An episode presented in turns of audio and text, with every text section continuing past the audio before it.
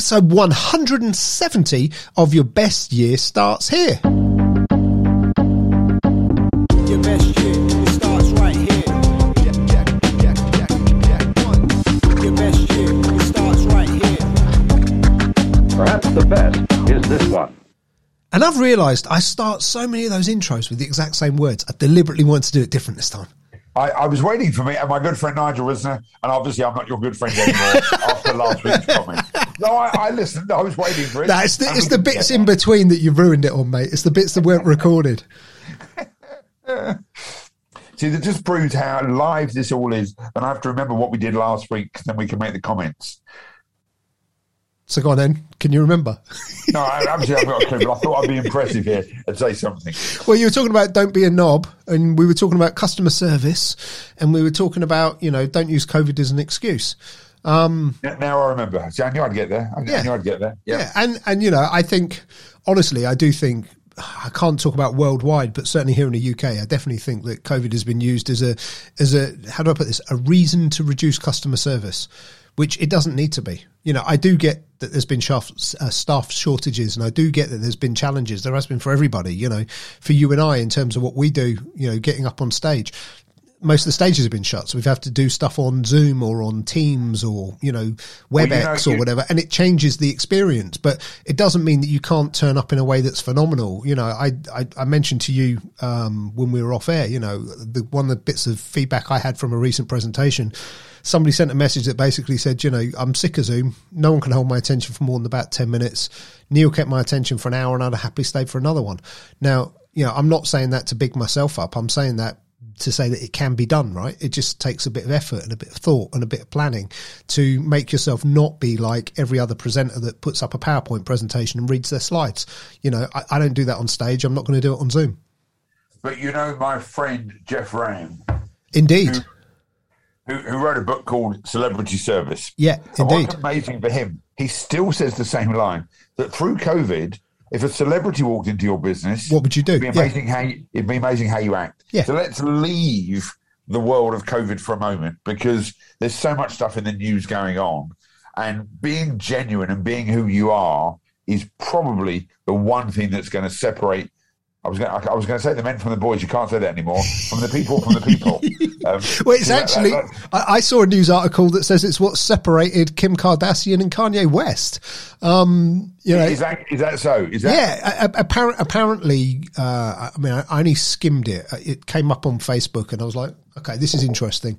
Not You, that, you not were reading the Sun. You were reading the Sun. Be honest. well, I, I don't know which newspaper it was. It was in it was in my Facebook feed. I clicked on the link, and it was because the, the headline was something like you know the real reason Kim's divorcing Kanye or something, and I thought. I'm not that interested, but I'm interested enough that I'll click on it and, and skim the first couple of paragraphs. And it basically, Hold on, time out, time out, Neil. See, there's the point.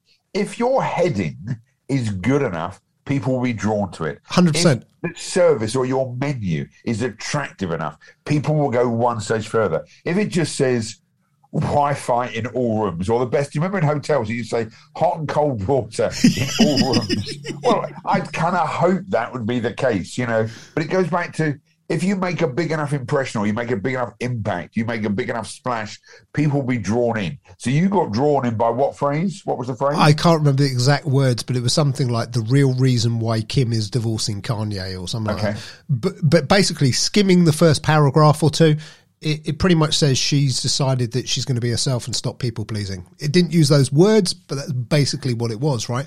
And, you know, if you show up as you, here's my experience. If you show up as you, the people that love you for you will love you more. If you show up as a pastiche of somebody else, nobody What even word? gets Sorry, no, what word? a pastiche. Ooh, oh, I know. Haven't we Fancy, been, hey. We been to university? But, Oh, but you know, but if you if you turn up as a version of somebody else, you're only ever going to be like a, a cheap imitation. You know, so show up as you 100% and don't make apologies for it. Um, that doesn't mean you've got carte blanche, carte blanche to do whatever you want. You know, like like Nigel said last week, don't be a knob. You know, turn up as yourself, but still turn up as a, a decent version of yourself. Um, but if you're pretending to be somebody else, you won't be able to keep it up. You won't be able to maintain that forever. Have you ever watched Big Brother? Indeed. So when what happens with Big Brother, especially in the early seasons, more than the late seasons, Yep. the person would come into the house and they'd know the cameras were on them, and for the first two or three days they would They have a persona. like- Yeah, yeah, yeah. By day four, the real person showed up, Yep. and then you used to look at the camera, and go, "You must know you're on camera." You must realise you're being a knob. I'm going back to my favorite, my new word for 2022 here. No, because when you then think about the celebrity Big Brothers and all the ones who've got into trouble, it's because the real them has shown up instead of this false persona that hmm. they think the camera wants to see. Because you can't be an imitation for more than about two or three days. It's, I mean, it's a bit like if you watch something like The Apprentice. You know, it's another good example. You watch the little show reel that they put on in like episode one, where yeah, everyone's like, "Oh, well, I'm the best entrepreneur in the world, and this is why." And, and you go about two or three weeks in, you go, "What planet are you on?" you know, because you see you see a different side, and very often the ones that are less confident in the beginning are the ones that have actually got the skills. The ones that Well, have overcompensated and put their egos out there, like th- there's nothing behind it, right? But but there's the point about what you said. That they put out this persona they think the world needs to see. Yep. But the real them is a shy, insecure person who wants that 50 minutes of fame. Now, both my kids have done TV, as you know. I've done a couple of TV programs. Yeah, I've done some what, too. And what you need to understand is that the camera's always rolling. Yep. And you need to be really careful. I mean, I still remember doing a TV program where Tracey Cox and I both had mics on, and we were on the middle of we were on a boat in the middle of the Caribbean, the most stunning location. We've borrowed one of the boats from the America's Cup to watch these three married couples that we were working with do a team exercise, forgetting our mics are on, and we are talking about these three people. and about an hour later, the camera crew came up to us and said, "That was fascinating. If we could only have put that on TV." Yeah. And then you start thinking about the you know the Kim Kardashian of these people that this persona they need to put on TV because the only reason that program is watchable is because they have to act in a certain way. I mean, if, if you just saw them washing up like most normal couples do and reading their kids a bedtime story, there'd be nothing to watch. Mm. So you've got to dramatize all of this. Mm. You know, selling sunset, these programs like selling houses. It's not. I mean, it's a phenomenal job being an estate agent, and I think they do a fantastic job. Yep. But selling sunset in 19 inch heels, walking across cobblestones, just doesn't make sense. But be, but you wouldn't want to watch the TV if it wasn't personality led. Yep. Yeah. Well, it's, My it- it- daughter's it- a casting producer, as you know, indeed. and it's really interesting because she's got to find people that you'd want to watch regardless of the show. Yep. So you know, she's now doing "Come Dine with Me." You know, so you've got to be. It's a program that's been on for a very long time. It's had phenomenal success, but they're now doing "Come down with the Professionals." Okay. What's really interesting is that you've got to find people that are willing to not be in control of their own kitchen. Yeah. Because now this is going to be restaurants going to other restaurants. Yeah. And all of a sudden, they don't know how it's going to be cut and how it's going to be edited because it's got to be TV watchable. We have the advantage that we can edit a podcast like this, but when we're on stage or when we're negotiating with a client or when we're seeing someone, they're getting the real Neil they're getting the real Nigel. Yep. What are you putting out to the universe? Yeah, one thing that's interesting for me actually, having um, having had various conversations with people when I've come off stage. This is the bit I find fun. Um, fun? Maybe that's the wrong word. I don't know. But I've had, yeah, but I've I've had conversations with people where they've said, "Oh my god, you're you," and I'm like, "Yeah," and they're like, "Well." I've met this person, and you know, or we've had this person speak, or this person speak, or I've been to this person's events. And when they come off the stage, they're very different to how they are when they're on it. Whereas you come off the stage and you're just the same as we saw You're, on. you're still a you're Yeah. still a knob. Yeah, I, I think the only difference is I probably turned the volume down from like an eleven to a nine. You know, as in you know, there's a there's a amped up energy when you're on stage in front of a large number of people that you need to have to command that presence, right? But everything I say on stage, I'd happily say off stage. You know, there's Well, not there's nothing there's, nothing that I wouldn't say to someone's face directly that I'm saying to an audience. You know, the the, the two things match. But Um, that's the key thing. Everything you say on stage is what you'd be happy to say off stage. Yeah. And when you're off stage, you'd be happy for it to be shared on stage. Yeah, hundred percent, hundred percent. You know, That's called being in integrity. Yeah, and and we've talked before about the idea of outegrity. I mean, I don't think that word exists, but You know, a lot of people will probably understand that feeling of some part of your life doesn't feel like it's working right now, which can have an impact on every area of your life because you don't quite feel comfortable, so you don't quite show up at your best for anything.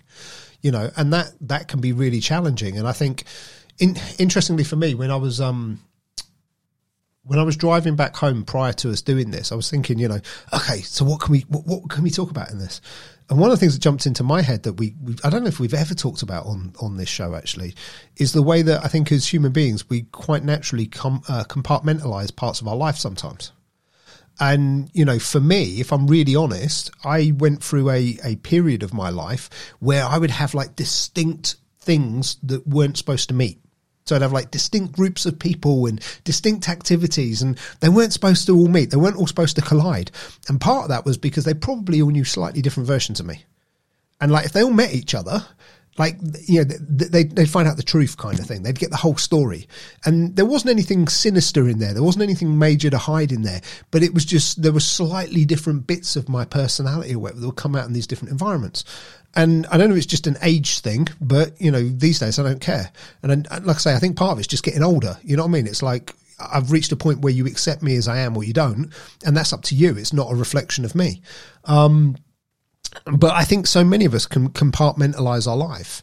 But you know that men can comp- compartmentalize because we have different boxes in our brain that we put stuff in the boxes and never the twain shall meet. Mm-hmm. Women have boxes that are all interlinked. So they find it very difficult to do that in the same way because they are wired slightly differently. So before anyone starts saying I'm being sexist or prejudiced, I'm not. It's just the way our wires, Sure. our, our brain is wired. But what you and I will sometimes do is that story over there is not the persona that we want to put over here. And only when our ego gets let, sorry, only when we are, we are big enough and ugly enough to say the world needs to see who we really are at our core, who you are, your essence, then you, you know you're more lovable. And Yeah. when you show the video of you when you were a few pounds heavier holding your baby, which I know you did at, a, at a, an event which was amazing. I heard lots of feedback about it. Yep. But when you show up that way to say to people, this is who I who I was, this is who I am, this is the version I like more, but we've all got other versions. Yep. The problem is when you try and hide that stuff, because most of us have got a history, Yeah. ironically. And you know that's his story, her story. Yeah. You know, that's what history is all about. Yeah. The problem is we are scared of showing up as we really are in case we're not liked. Yeah. I now I know that two percent of every audience do not like me. And it doesn't matter what I do, but that's their stuff. Yep. And I can try and appease to those two percent and then I lose the ninety eight percent. Or I can just be me and the two percent that don't get me, I apologize. This is just who I am. Do I sometimes swear? Do I say some inappropriate words? Have I not quite not got my genders right? I promise you, from the bottom of my heart, I want to be in integrity, but I mess up sometimes. It, it- it's funny. Just quickly on that note, there's um, there's like a, a a booker, you know, one of the events people in one of the organisations. I've done quite Yeah, a lot. Of, meeting planner. yeah, whatever you want to call it. Event. ev- I think the, I think the title is actually events manager. Um, but in one of the organisations I've done quite a bit of work with, and um, they they do you know like feedback forms from every single event they run for every delegate. Obviously, not everyone fills it in. But a couple of times when they've been giving me feedback, you know, they tell you how many fives you got. You know, oh, we had this many forms and you got this many fives. And I'm like, awesome. Okay, how many ones? They're like, well, don't, don't you want to know the fours? I'm like, no, I'm really not interested in the twos, threes, and fours. Tell me the fives and the ones. That's all I care about. Because I want to know how many people really like my message and how many really dislike it. Yeah, everybody else that's indifferent, to be quite honest with you, I'm probably not going to make any impact on their lives. We used to put the word rotten on our feedback forms, Mm-hmm. rotten to exceptional, because it really let people know, you know, because sometimes we do accept. But I once had someone say it was really rotten.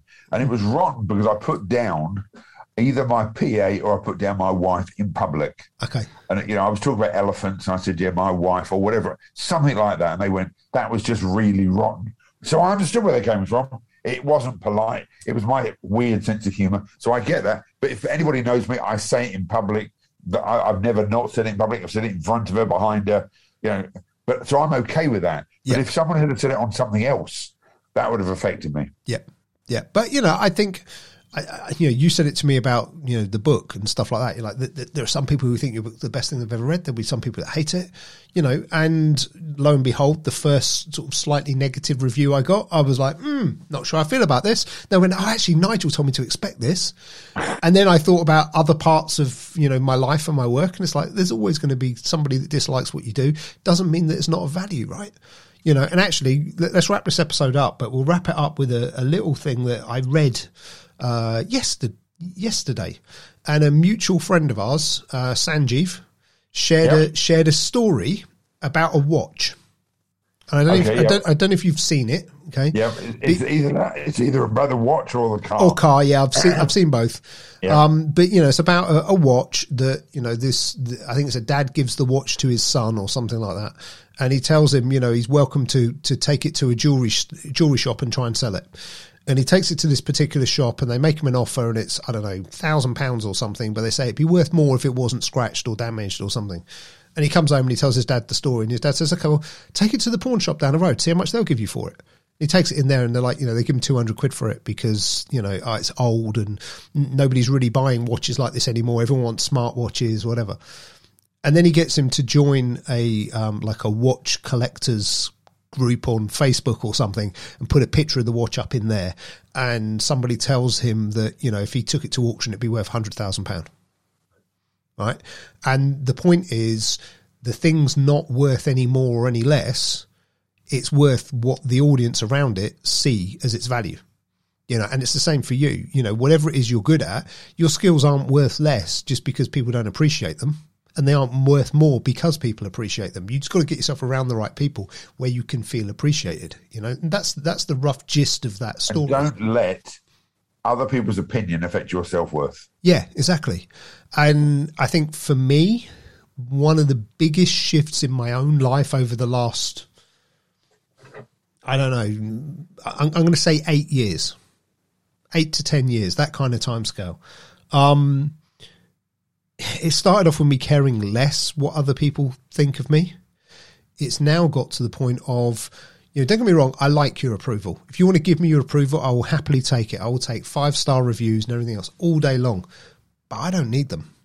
You know, if I know I'm showing up as me and I'm in integrity with me and I'm being authentic to me and I'm comfortable with me, what you think of me doesn't really matter that much. Yeah, I'm not going to say it doesn't matter at all. You know, a lot of people say, oh, it doesn't matter at all. No, it does matter, but it doesn't matter that much. I'd rather have your approval, but I don't need it. Can we pick that up next week? Because something you just said, I really want to clarify, but my attention span is going, and I don't care that much about you. That's fine. Write it down quickly so that you No, I don't care about you that much. I, I need to go now. I've got other more, more important people to see. I'll see you next week. See you next week. Your best shit, starts right here. Your mother will love that bit.